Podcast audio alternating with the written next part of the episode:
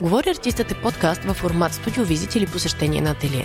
На достъпен език разговаряме с художници за изкуството, което правят. Коментираме конкретни произведения, съществуващи или в процес на създаване. Говорим си за това какво ги вдъхновява и провокира, как работят, как протича денят им, за важните за тях изложби. Този подкаст е част от империята Говори Интернет и се реализира с подкрепата на Национален фонд Култура. Говори артистът се прави от Маргарита Доровска, водеща, и Русина Пенчева, фотограф и продуцент, и създателите на Говори Интернет Еленко Еленков и Владимир Петков Каладан в ролята на копродуценти и водещи. Излиза на всеки две седмици, обичайно в петък. Слушайте ни в Apple Podcasts, Google Podcasts и Spotify. Подкрепете дейността ни на patreon.com наклонена говори подчертавка интернет. Фотографии от епизодите ще ви запознаят с ателиетата, които посещаваме и произведенията, които обсъждаме. Разгледайте ги на сайта говориартист.at, както и в Instagram и Facebook.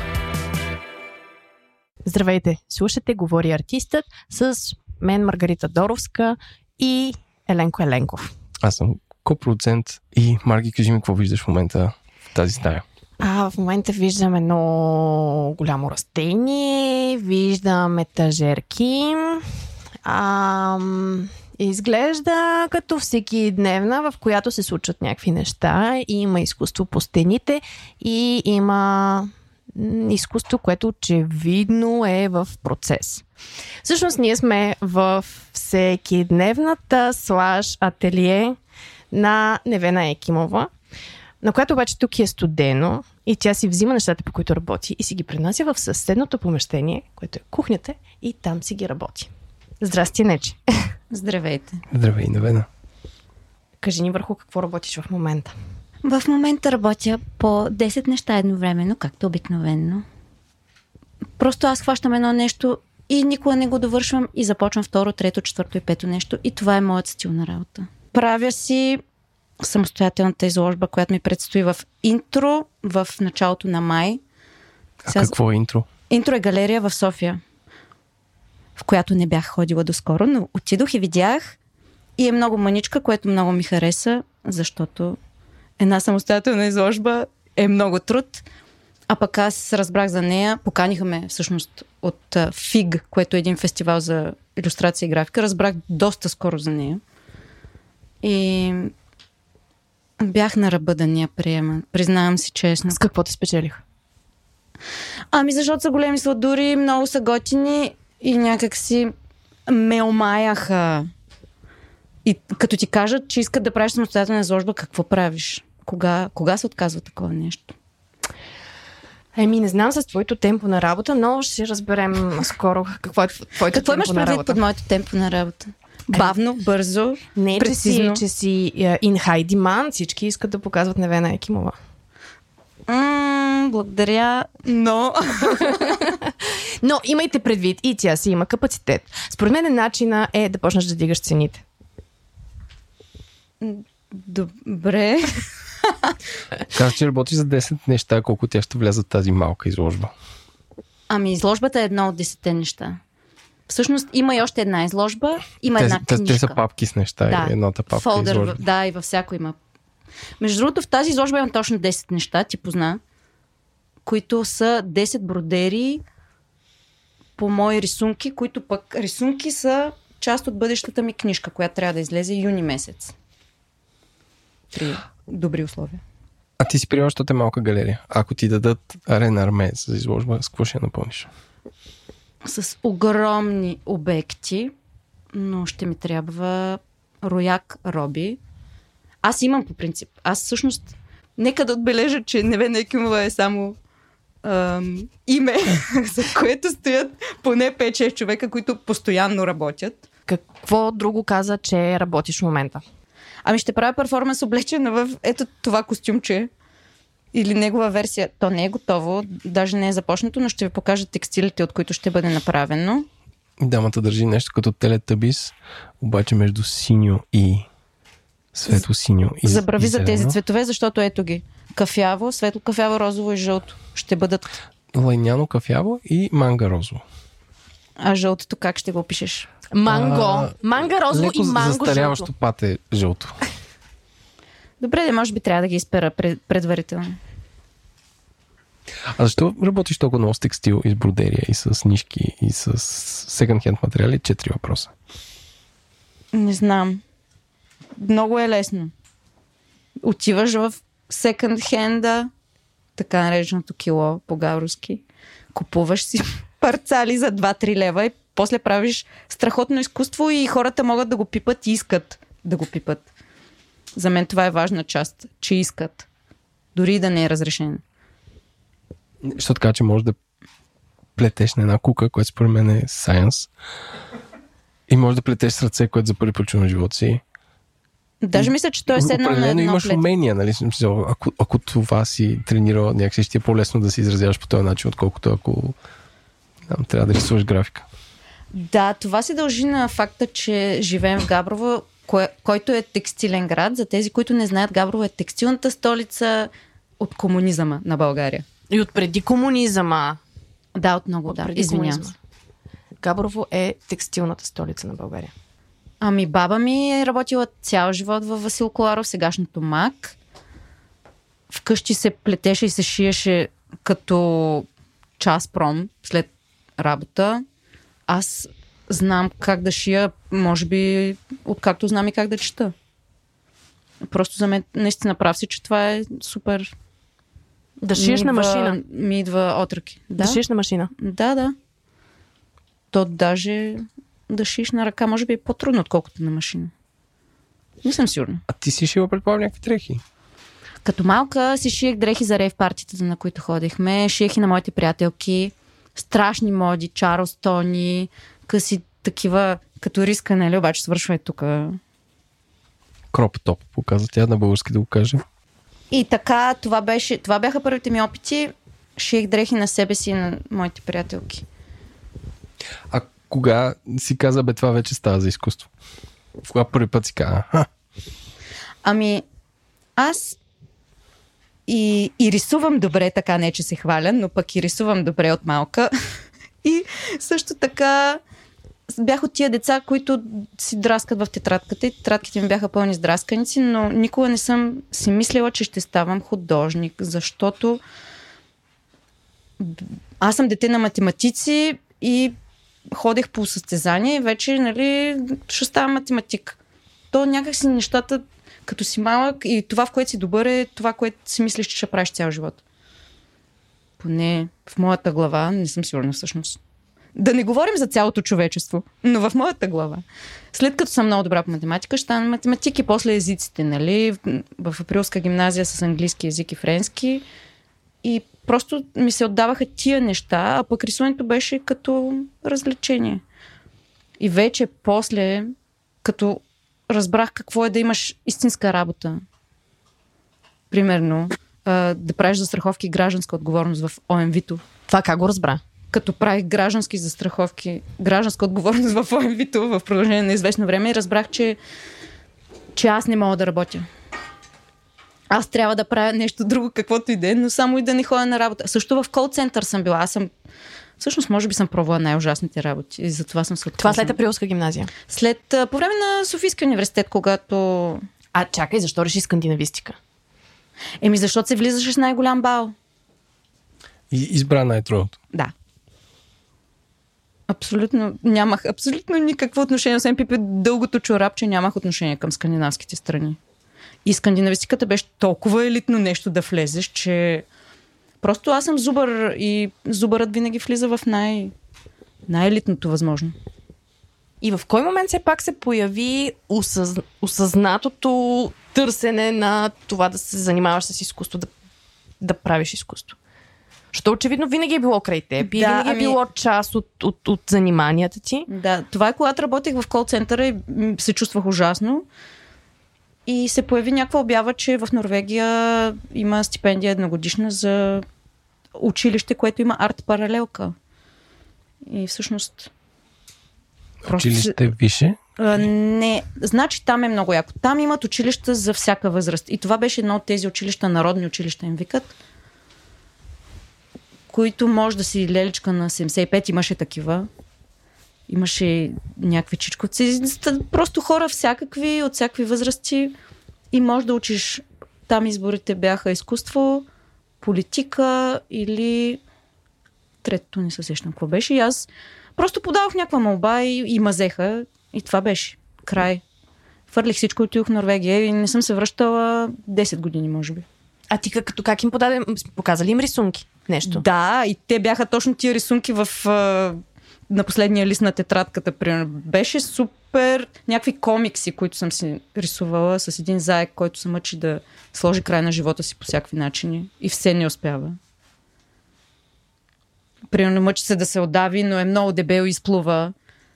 Добре, можем ли да кажем, че ти не си между Ероса и Танатоса, ами си между хумора и сладникавото и Танатоса? Можем. А кои са тези двама господа? Ама защо да няма и Ерос? И Ерос, малко Ерос. Ами, Ероса... Виж, фигурката е чисто да, гола. абсолютно. Ерос и Танатос са всъщност а, идеята за желанието, ама такова сексуалното желание.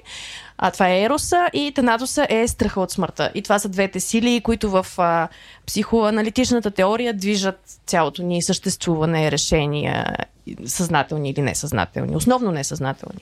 Отиваш в Норвегия и какво се случва там? Изкарах една година в това училище, после се записах в друго училище, което пък е подготвително за академия. Това исках да ви кажа, че всъщност системата там е страхотна. Тук в България, дори при мисълта, че искам да стана художник, аз се планирам как ще вляза в академията. Абсолютно невъзможно. Не съм ходила дори на уроци. А там всичко е направено така, че можеш да стигнеш до следващата стъпка супер лесно, а тази стъпка ще те изстреля вече към академията. Примерно. Аз точно така направих.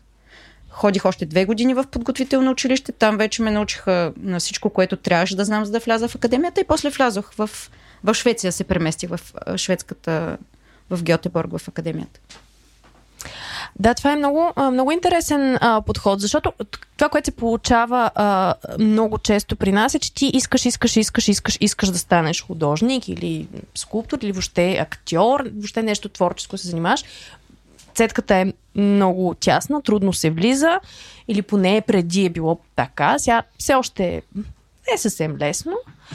И почваш да учиш нещо и в момента, в който почнеш да учиш, много често много хора осъзнават, че всъщност това изобщо не е за тях. Те вече са хвърлили едни 2, 3, 4, 5 години да кандидатстват и да се борят за, за нещо. А, а всъщност този вариант, в който леко по леко те прикамва и ти правиш следващата и следващата стъпка е някакси много по-хуманен. Да, готино е. А после вече това, което става след като излезеш от академията, също е по-различно. Макар, че тук в България, като се прибрах и очаквах да е по-зле, отколкото беше всъщност. Добре, Норвегия, след това в академията в Гьотеборг, после? В академията в Гьотеборг бях от 2011 до 2014 година. Като ходих в Исландия за една година. На обмен. Кажи ни какво изкуство правеше в, в северните страни? Какво изкуство започна да правиш? Да рисуваш? Да, да, как... Правех... В, в едното училище имаше акцент върху видео, т.е. то беше филм и, филмово и арт училище едновременно. И там научих много за видеото и правех много видеа. Беше много забавно до едно време, в което не ми изтекаха очите и вече не исках да правя видео. Аз много често предобрям и в един момент просто не мога да правя нещото, което правя повече. В академията пък по-перформативни работи, като че ли почнах да правя... Кой ти беше любимия видеоартист от тогава? О, вау. Ами учителя ми. Той се казва Матиас Харенстам. Той е швед. И всъщност от неговата работа много се впечатлих. Трудно е да се каже. Аз наистина съм изгледала много. Така като, като ме попиташе, не мога да се сетя. Сетих се просто за него. Наистина той много ми, много ми повлия. Котката създава... Шум да я махне ли? Не, стоя. А, добре, а в, после, после казваш, че правиш перформати, перформативни неща. Да, в един момент се оказа, че нямам пари и ядях от букулка доста дълго време. И в един момент просто реших да превърна това в перформанс. Не знам от мързел ли, от, от какво, но просто то ми заемаше толкова много време, а пък и ми беше толкова интересно, защото Чак там... сега, кажи какво означава ядях от буклук. Как се случва това на практика? Значи отиваш в супермаркета, обаче отзад, и влизаш през една дупка, защото винаги има дупка. А извършваш ли престъпление или нарушение? Да, извършваш някакво нарушение, със сигурност. Защото им влизаш в територията. Треспасваш. Треспасваш, да. Не всеки супермаркет в Швеция на- накрая си има една дупка и там има храна и всеки може да яде. Това беше сега. Това, това на практика е така, защото реално им е забранено да дават храната, но винаги се намира по някой от, от хората, които работят там, който да е как се казва? Dumpster Мил- diver positive. да, милозлив. Много Кажи го добре. пак цялото. Е Dumpster Diver Positive. Тук що coined that phrase. И, и всъщност имаше дори врати на чи, просто раз, разбри, разбрицано да не може да се заключва. И ти си отваряш вратата и влизаш вътре и то е като супермаркет. Всичко е супер подредено. Плодовете и зеленчуците са на едно място, хляба е на друго място. Това е буклука на супера. А това с токи си стекал срок, Това предполагам. са стоки с текъл срок или неугледно изглеждащи крив морков, краставица наполовина озрява, зелен банан. Е, това беше уникално. Значи в един контейнер имаше около 500 кг по мои изчисления зелени банани. Що направихте ракия? О, вау. Не се сетихме, но направихме една огромна планина от банани в, в коридора на училището. Направихме някакъв вид. Чакахте ли ги да озреят? Еми, те си озряха и почнаха да идват мухи и учителите ми се скараха. И, и така. Така, и какъв беше твой перформанс? Ти ядеше от буклука. Сега разбрахме, че буклука е някакъв много фенси буклук. Буклукът е по-добър буклук от буклука в България. Това мога да кажа със сигурност. Перформансът се състоеше в това, че аз спрях да използвам пари и 9 месеца не използвах пари. Те много хора са го правили, не съм го измислила. Аз просто реших да пробвам дали е възможно. В моя случай. А това в държавата Швеция. в държавата Швеция, градът Гьотеборг. И документацията на този проект беше моят дневник, който сега го нямам, но в него си записвах какво съм намерила.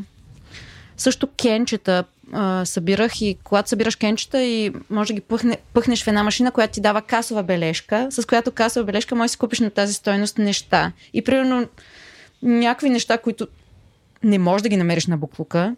Сега в момента не се сещам какво не можеш да намериш. Четка за зъби, примерно. Си ги купувах с тези разписки. Реално не исках да пипам пари, но не беше някакво религиозно. си с- Случвало ми се, може би, един-два пъти. Боравила си с ценни книжа. Да. Гледах да избягвам парите за 9 месеца. Това е. И това беше и, и всички бяха, вау! Пък на мен просто така или иначе ми се налагаше. Колко ти писаха за този перформанс? Ами те пишат само да и не, така че получих да. Представяш си 9 месеца? Не. Ами, твърде малко. Пак трябва да се явиш. Начало. Вземи тези банани. Той дневника беше много интересен, защото описваше всякакви приключения. Например, намирам нещо на улицата, намерих един вентилатор на улицата, който работеше и си го сложих в стаята и почнах да, си суша плодове, защото аз имах твърде много плодове. Аз през цялото време имах този проблем, че аз имах твърде много храна. И се чудих какво да я правя. Много ме боли по-габровски да я фърля. След като вече веднъж съм я спасила, просто да я фърлиш пак. А, зор. Да, прияждах редовно, наистина. Но както и да и започна да си суша с този вентилатор плодове и стана страхотно и всички идваха да се черпят с моите сушени плодове на вентилатор. как не си им направила габровски шоколад? Пестил. Пестил. Трябваше. Добре, и стоя известно време там. Защо реши да се върнеш тук? Ами както с всичко просто предобрих. В един момент м- липсваха ми приятелите, липсваше ми семейството, някакви такива банални неща, но, но главното е, че просто предобрих с а, скандинавските артисти, скандинавския начин на правене на изкуство. Усещах, че мога да имам там кариера на художник и то то просто там пишеш проекти. Както и сега, тук е реално. Аз това правя, нали? Пиша проекти, но там има много пари по проекти. Какво е скандинавското изкуство? Може да ни го опишеш с някакви епитети. О, вау. М, Ами не, то е всякакво. То няма... Аз нямам против... Нямах против изкуството. Имах против просто всичко около. Той се разхожда по скицата. Да, той обича да сяда върху неща. Това е Аристотел, моят черен котарак, който вижда съвсем малко.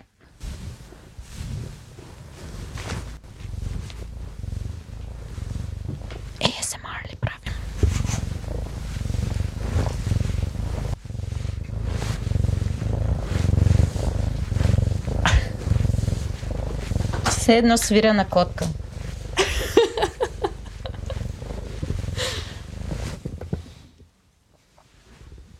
Браво, Мари. Скандинавско изкуство. Да, не знам какво да кажа. Има всякакви, наистина. Но аз имам главно наблюдение от моите колеги в академията. По-ми харесва исландското. В Исландия отидох и първото място, където ме заведоха, беше една галерия Kunstschlager, където имаше от моето изкуство пълен кич. Всичко over the top. Супер смело, супер шарено, супер what in the actual. И, и някакси там всичко е много по... Те, те се познават. Те всички се познават, така да го кажем. Това Един прави друг, хората по-освободени. Ами за мен прави хората по-малко да ги е страх. Сега скандинавци не искам да кажам, че са някакви страхливци. Правят готини неща, но има го това скандинавското, където всичко е по книгата върви. Нали, ако, ако ще си абстрактен художник, ще си Герард Рихтер, ако ще си еди кой си, си като еди кой си. А пък не можеш... Ме ми харесва изкуство, където го гледаш и виждаш вътрешността на автора. Някак си... Разбираш, има една лека стерилност. Но не това ме подразни в Скандинавия, просто самото ежедневие. Много повече ми харесва как хората се държат един с друг тук в България. Дори когато са груби, когато си казват в очите, продавачката си казва много ясно, че има лош ден, когато влезеш в магазина. И ми липсаха тия неща и затова се прибрах всъщност. И се прибираш тук и какво почваш да правиш?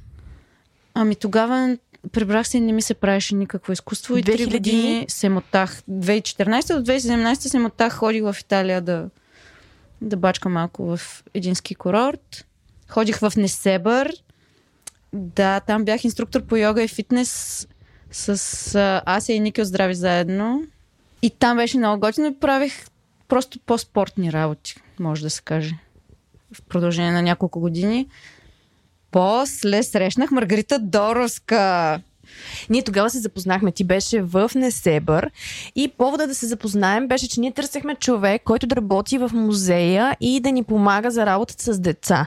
Ние търсехме някакъв начин, по който да превеждаме а, изложбите, концепциите, това, което правим, да го превеждаме на езика на децата, като правим някакви workshopи, които са ми интересни, ама не са такива имитативни или елементарни, а наистина можем да им предадем идеята. И ни трябваха креативни хора, които да правят това. Аз имам провокативен въпрос. Нали, като разказа дипломата ти работа е да 9 месеца да се справиш без пари. Нямаш Фейсбук, каза, че нямаш телефон. В как... Няма смартфон. Да, смартфон. В какъв контекст би се издържал или би живял от изкуство или затова ли го правиш? Добър въпрос. До сега не съм имала намерението да живея от изкуство, просто защото моите неща, всичко в главата ми е непродаваемо. Всичко в главата ми е твърде голямо, твърде няма... То, нали, този динозавър, за който говорим, е метър и 40 и пак никой не иска да го вземе. И то е едно от най-малките неща, които имам. Имам инсталации, които са по 3 метра, имам едно гигантско мече там отвън. Ама що смяташ, че не е продаваемо? Това, че ни, никой не иска да си го сложи в хола, не значи, че не мога да седи в една, айде най- най-чизи примера, в фойе на, на, на, на бизнес града. Така е, да. Не знам Там пак защо. ще, пак ще иска деца да го пипат. Аз мисля, че ти просто не си преследвал до този момент този Абсолютно аспект. не съм го преследвала. Да, с... И ти даже подхождаш с това, че то е непродаваемо или пък, ето аз, когато ти казах, че го искам, ти не... Мой, да, каза, казах, че го ще ти подаряваш, подаря, да. Ами, това е истина. Аз н... не го мисля по този начин и ако почна да го мисля, пък не знам какво ще стане. Не, трябва да си най- наймеш приятел менеджер и той да ги мисли те работи. Да. Защото аз самата, ако почна да го мисля, ще, ще взема да, да смалявам ли, не знам и аз какво ще взема да правя. а, ами... Но той няма смисъл. Тоест, окей, може да се каже, че аз вече се издържам от изкуство, защото аз пиша проекти, в които се съдържа някакъв хонорар. Този хонорар нали, не ми стига. Имам си day job, но, но реално нито съм нито живея в мизерия, нито нищо. Много добре се справям даже. Така че да, аз се издържам от изкуство, но предпочитам най-предпочитам да ми дадат хонорара и да правя с него каквото си искам. Много ми харесват тези, този тип грантове.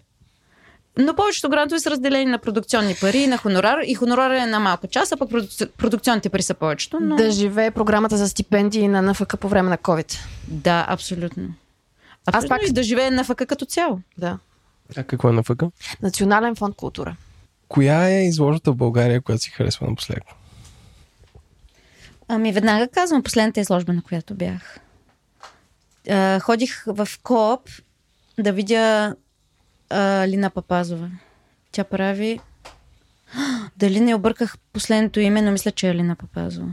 Тя прави керамика, обаче този път беше показала и рисунки, и някакви скулптури, много цветни, много детски, същевременно малко, нали, в интерес на истината, като влязох и като и видях изложбата и си казах, еми, моята ще е много плагиатска на нейната. И така доста ще си приличат по теми, защото видях, примерно, имаше една дама с три цици и с четири ръце, която ми напомни малко на Кали.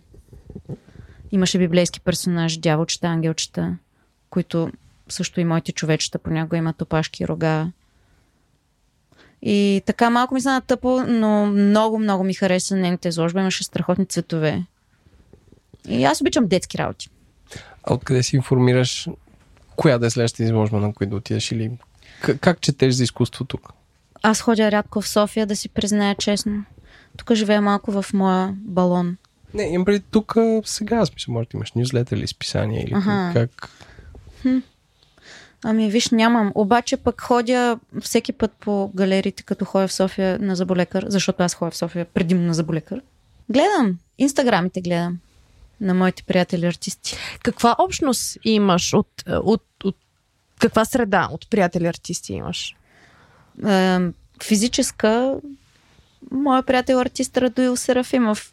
С него си клюкарим, защото той е единствения габровец, който, с който работим в, в една сцена, може да се каже. С Русина ходим по изложби.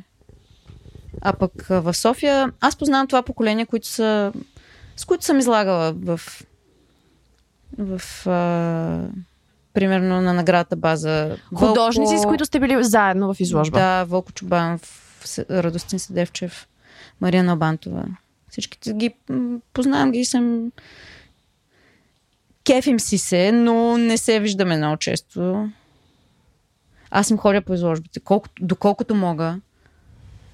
Ма и пропускам много, всъщност. Така, като те слушам, не, не се храниш от средата аз се храня от живота.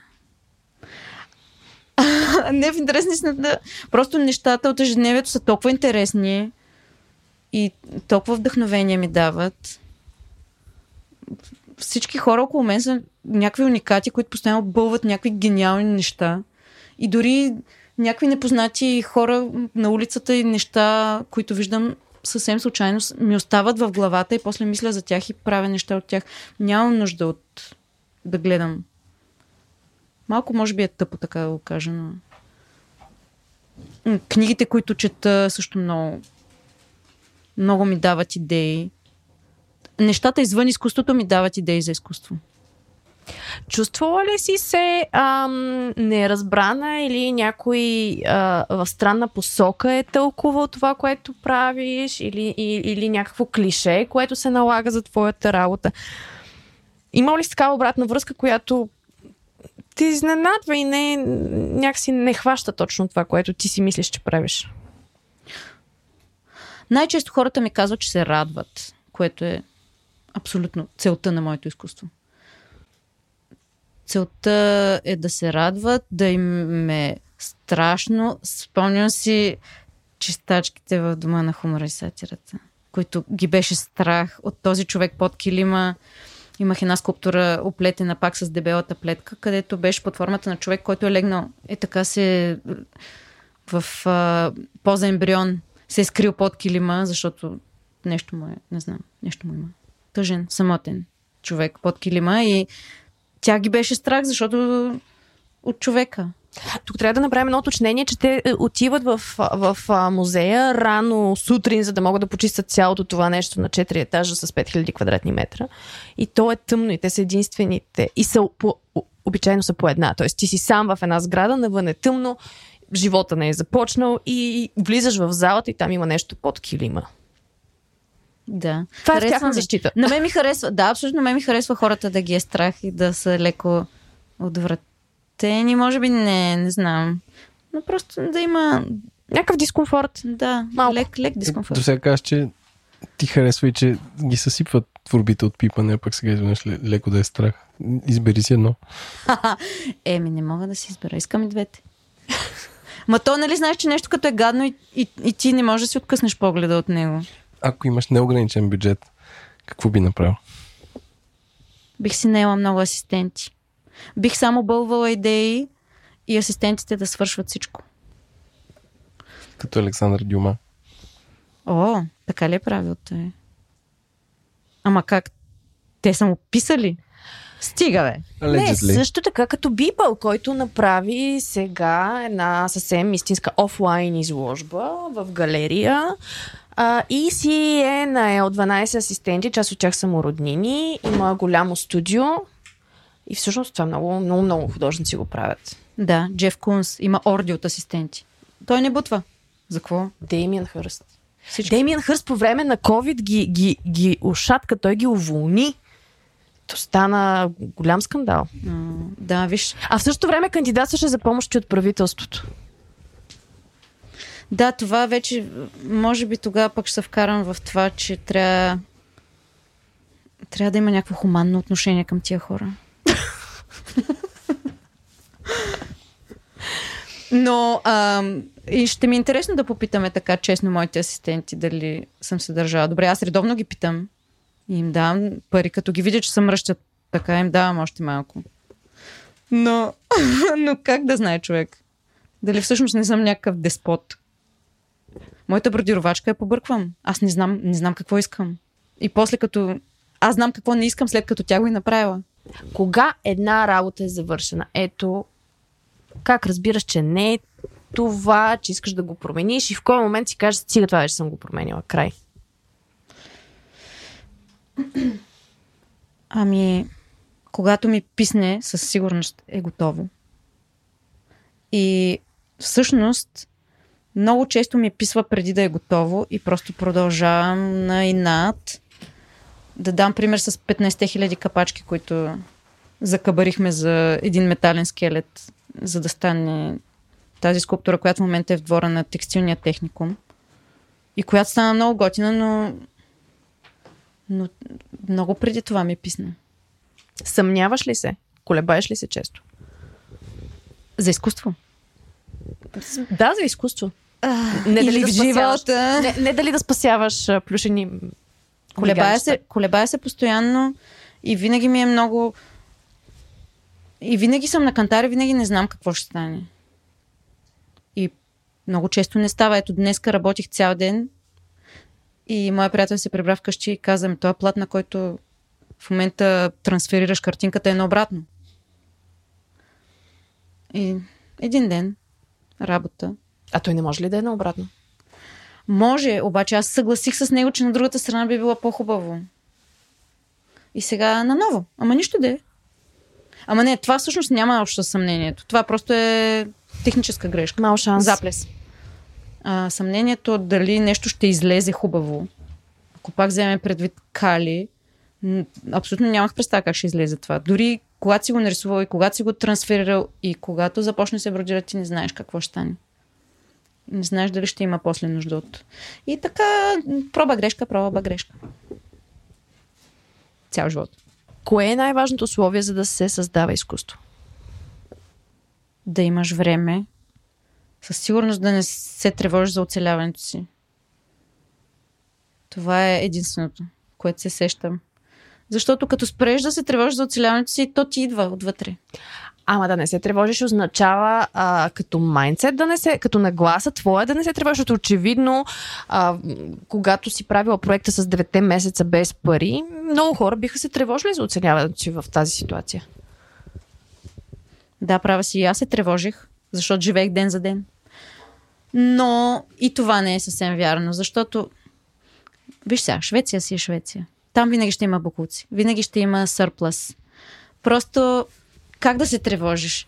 Аз просто веднъж влязох ли в а, този контейнер и видях какво съдържа. Аз знаех, че няма да има проблем. Но може би аз съм човек, който не се тревожи, по принцип. Но ти говорех за не да не се тревожиш екзистенциално, ами да имаш някакъв минимум стандарт на живот, за да може да ти се отпуши творчеството. За да не те е страх просто да твориш. А за теб минимум може да е един, за други хора да е друг. Как го дефинираш? Съвсем вярно. Ами не знам, да имаш подслон, да имаш какво да ядеш и да да нямаш твърде големи амбиции за материални неща. Аз нямайки ти амбиции, ми е много добре. Сега не знам, ако исках да имам яхти, коли, жени. да, ако исках да имам, да имам повече материални неща. Роби. Роби, да. Но да, виж и без Роби съм окей. Okay. Просто няма, нямам големи амбиции за making, така да се каже. За джаджи.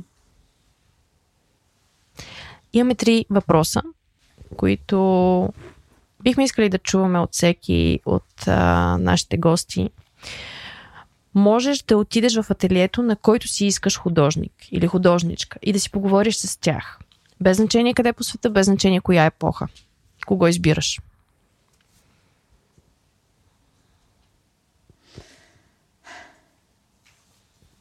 Ами, не знам. Всеки, който има асистенти. Искам да видя как става това нещо с асистентите. Просто чисто практическа гледна точка. Джеф Кунс. Ще кажа Джеф Кунс, защото той е напълно луд за мен. В добрия смисъл. Знам, че има орди от асистенти, знам, че има много ясна представа за това, което иска да направи, как да го направи. И ми е интересно просто тази манифактура как, как действа на практика. Със сигурност ще е много яко да ида в неговата ателие. Музиката, която слушаш като работиш. Ами, аз слушам аудиокниги, за да се образовам. И можеш да, да, да проследиш разказа в аудиокнига, докато работиш. Не го... А, добре, когато връзваш капачки, това е ясно, можеш да слушаш аудиокнига. Аха, ето, виждаш ли? Но аз през повечето време връзвам капачки. Защото аз измислям идеята за 5 минути и после 5 месеца правя нещото. По принцип така обичам да работя, защото то... Аз обичам пипкави неща. Сега, като ти казах, че ми е омръзнало да правя капачки, от една страна да, от друга страна има, има някакво голямо задоволство в това да правиш едно и също нещо по цял ден. С моя асистент Ники си седим и си говорим всякакви глупости, слушаме си музика. Ето, когато съм с него, слушам музика, да. И каква музика слушате? Ами, неговата и после моята. Моята, примерно, добре, примерно, примерно, хайде. Ами аз съм малко като... Аз съм такова музикално прасе, слушам всичко. Но напоследък слушам белгийски поп. Харесвам Стромае и Анжел, които после, последствие научих, че а, една моя, един мой приятел, който има деца французчета, че 8 годишната му дъщеря слуша точно тези два артисти, така че имаме еднакъв музикален вкус с нея. Това е в момента. В момента Това е слушаш Строма е. Да, в момента слушам Строма е новият му албум. Анже. Какво друго? Френско говоряща музика. Френско пееща музика обичам.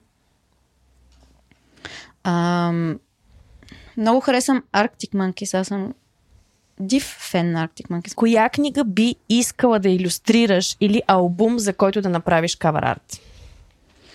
За книга много ми е лесно. Аз съм а, обсебена от американски автор Дейвид Фостер Уолес, който за мое нещастие вече не е сред живите. Има, как се казва, финален брой книги. Не финален. Краен, краен брой, брой книги. Краен брой. Той има крайен брой произведения, които са 8-9 произведения, които аз вече съм изчела по два пъти. И сега точно днес получих от Америка в хартиен формат, защото нали, в интернет първо си ги намерих, после на аудиокнига и така нататък. Та всичко от него и най-якото е, че всъщност той не е превеждан още на български язик. Наистина. Да, така че имам реална възможност да, сега да направя заявка за кавър. И да обобщим за нашите слушатели. Май месец, къде могат да видят твоите неща? Май месец а, имам самостоятелна изложба в галерия Интро в София. Октомври. Октомври месец имам самостоятелна изложба в галерията на ИС, Институт за съвременно изкуство, пак в София. В световния интернет, къде могат да намерят? На nevenaekimova.com, а в Инстаграм съм какалелка. Какалелка е една дума. Благодаря. Благодарим ти, Невена. Ами пак да дойдете. Разговорът приключи, но това не е всичко за този брой. Разгледайте фотографии към епизода в нашия сайт говориартист.at. Последвайте ни в Instagram и Facebook. Ако този подкаст ви харесва, ще се радваме ако го препоръчате на приятел. След това да оставите 5 звездно ревю в iTunes или Spotify. Ако искате да подкрепите предстоящите епизоди, направете го като дарите и станете арт афишонадо на patreon.com на клон черта говори по чертавка интернет. Водеща на говорятистата е Маргарита Доровска, продуценти са Русина Пенчева, както и Владимир Петков и Еленко Еленков от Говори Интернет. Аудиоредакция и мастеринг на епизода Антон Велев. Фотографии Русина Пенчева. Авторската музика на Говори Артистът е от Георги Георгиев от групите Остава и Homelvox. За визуалната ни идентичност се грижи студио Франк. Говори Артистът се реализира с подкрепата на Национален фонд култура. До скоро!